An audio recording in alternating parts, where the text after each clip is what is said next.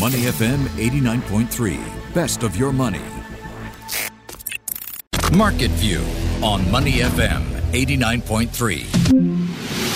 Asia Pacific shares are coming under pressure this morning as investors wait for the latest economic data due out of China this morning. Sydney down two thirds of a percent, Seoul off one third of a percent, Tokyo trading marginally higher. Joining me now, we're going to break down all the market action for you. Good morning, Ryan Huang. Morning, Michelle. How's your day been going? Pretty good. How's yours? Well, Bit of a tricky start this morning. I understand the paparazzis are out for you today. Yeah, I got caught on the bus lane, unfortunately. Trying to make a left turn can be tricky, you know, when there's a jam on the road.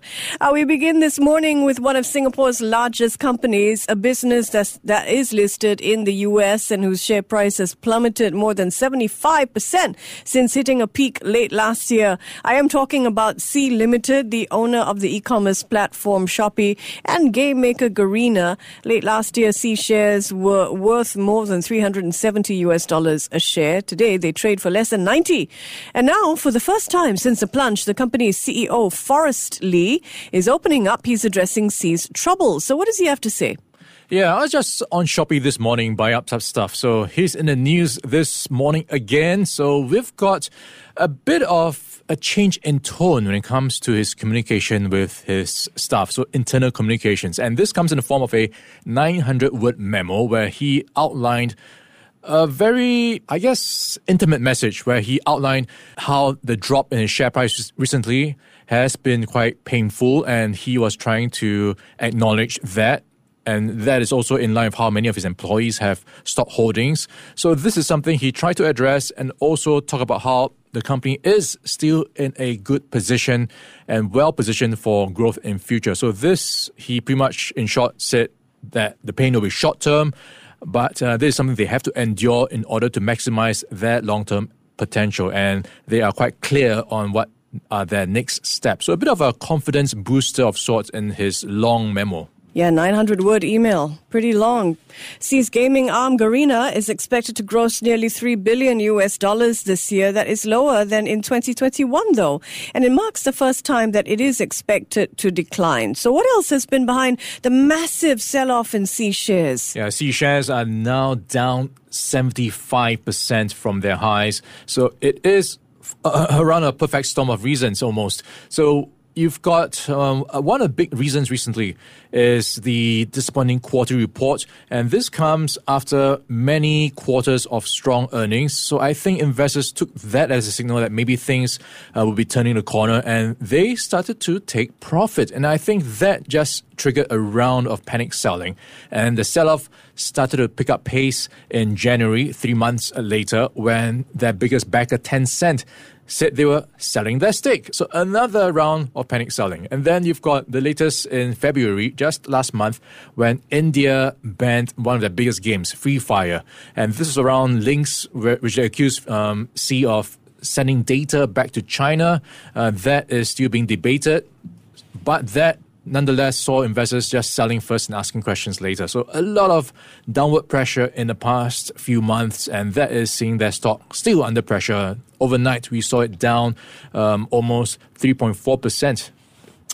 Some analysts have been calling for greater transparency from Sea. Do you think that Li's message to employees in this 900 word email uh, begins to meet these needs for transparency? Could it help shape its share price as well? There is an argument that it is helpful because part of the um, game when it comes to stock prices is selling confidence and selling the story behind the company. When you have more details and more color, it does help to paint that picture. So if you have, for example, metrics around what to watch out for and what the company is doing in terms of steps, concrete steps, what our products are coming up. So all these uh, things are details that will be talked about in investment circles and speculated upon, and in some way just fuel the growth projections or expectations among investors. So it does go some way to helping shore up confidence and transparency in the company, and that could, to some extent, help share prices. Yeah, speaking of share prices, up to November, global investors were looking at a 2,300% rally from Sea from 2017 to 2021. So quite a turnaround. Uh, guest on the show, Kelvin Cito, quoted in Bloomberg. I like his quote. He says, if not for the declining share prices, Sea may not have disclosed so many metrics. And they could be doing this, uh, alluding to the email, to allow investors to understand their business better and that it's not too late. Interesting point of view there. Next, let's turn to Hong Kong and China, which are facing surges in the number of COVID 19 cases, China has imposed a lockdown in its tech hub, Shenzhen. 17 million people there. And Hong Kong's Hang Seng Index dropped 5% yesterday amid concerns about the economic impact of that lockdown. Just last week, Ryan, Beijing set a 5.5% economic growth target for this year, but now analysts say that growth target may be far too optimistic. So, what are we looking at now? Yeah, so here you've got the COVID lockdown possibly threatening half of China's economy. And this is really around the COVID zero strategy where it is now locking down the latest, of course, making the headlines, Shenzhen City, which is a major tech hub. And this has links to many parts of the ecosystem involving many of the major players in the US and in China. And if you look at the numbers, it accounts for 11% of China's GDP. That is around 1.96 trillion dollars, and that is around the size of Spain and South Korea. And Shenzhen, part of Guangdong, which exports around $795 billion worth of stuff, and that accounts for 23% of China's shipment, shipments. So that is going to be something to really watch to see how long the lockdown lasts for. Right now, it is supposed to last only a week, but it is you know, dependent on how well they manage to mitigate the case numbers. Hong Kong's Hang Seng Index is down more than 30% over the past year. Stocks in Shanghai have faced a double digit sell off as well in recent months. These stocks are looking cheap, leading many investors to ask whether there is value in Chinese stocks or whether it's a value trap. So, what do you think? Wow, this is a tough one. If you ask many people, and this is looking at one of the Bloomberg articles, um, they did a bit of a survey. Many of the fund managers are just selling and cutting exposure there. No one's really interested in buying these days. Uh, no one's uh, really buying up.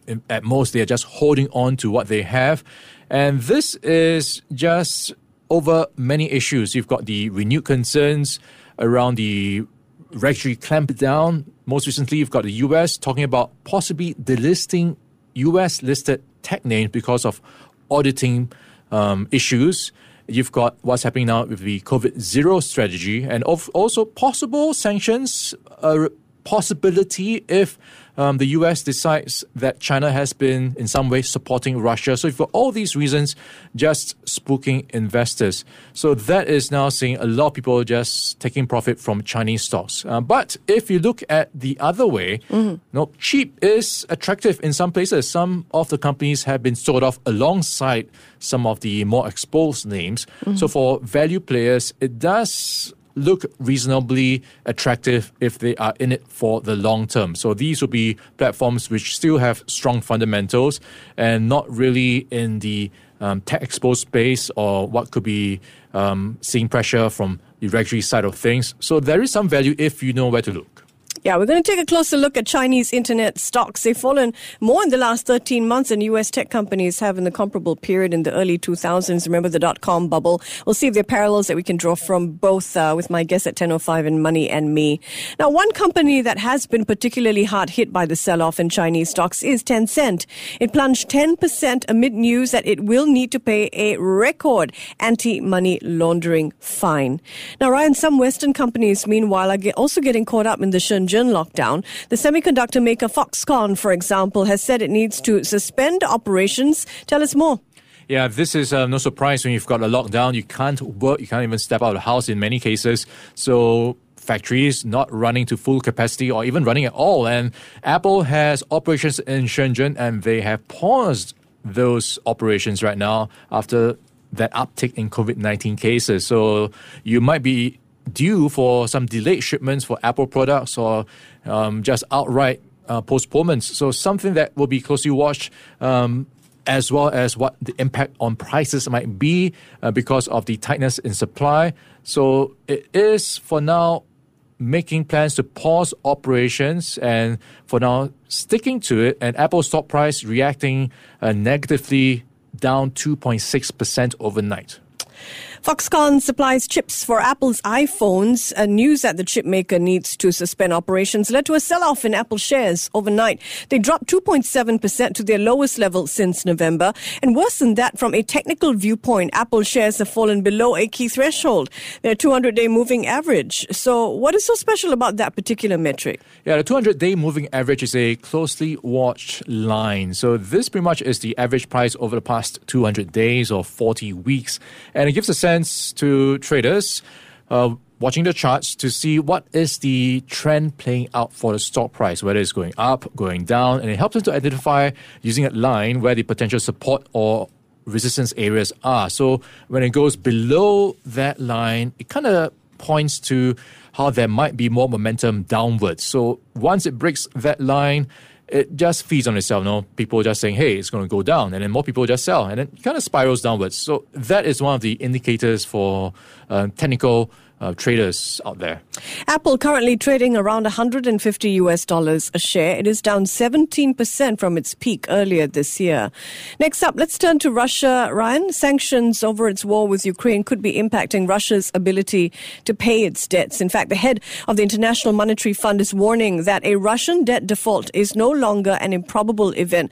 The credit agency Fitch says, quote, a sovereign debt default is imminent.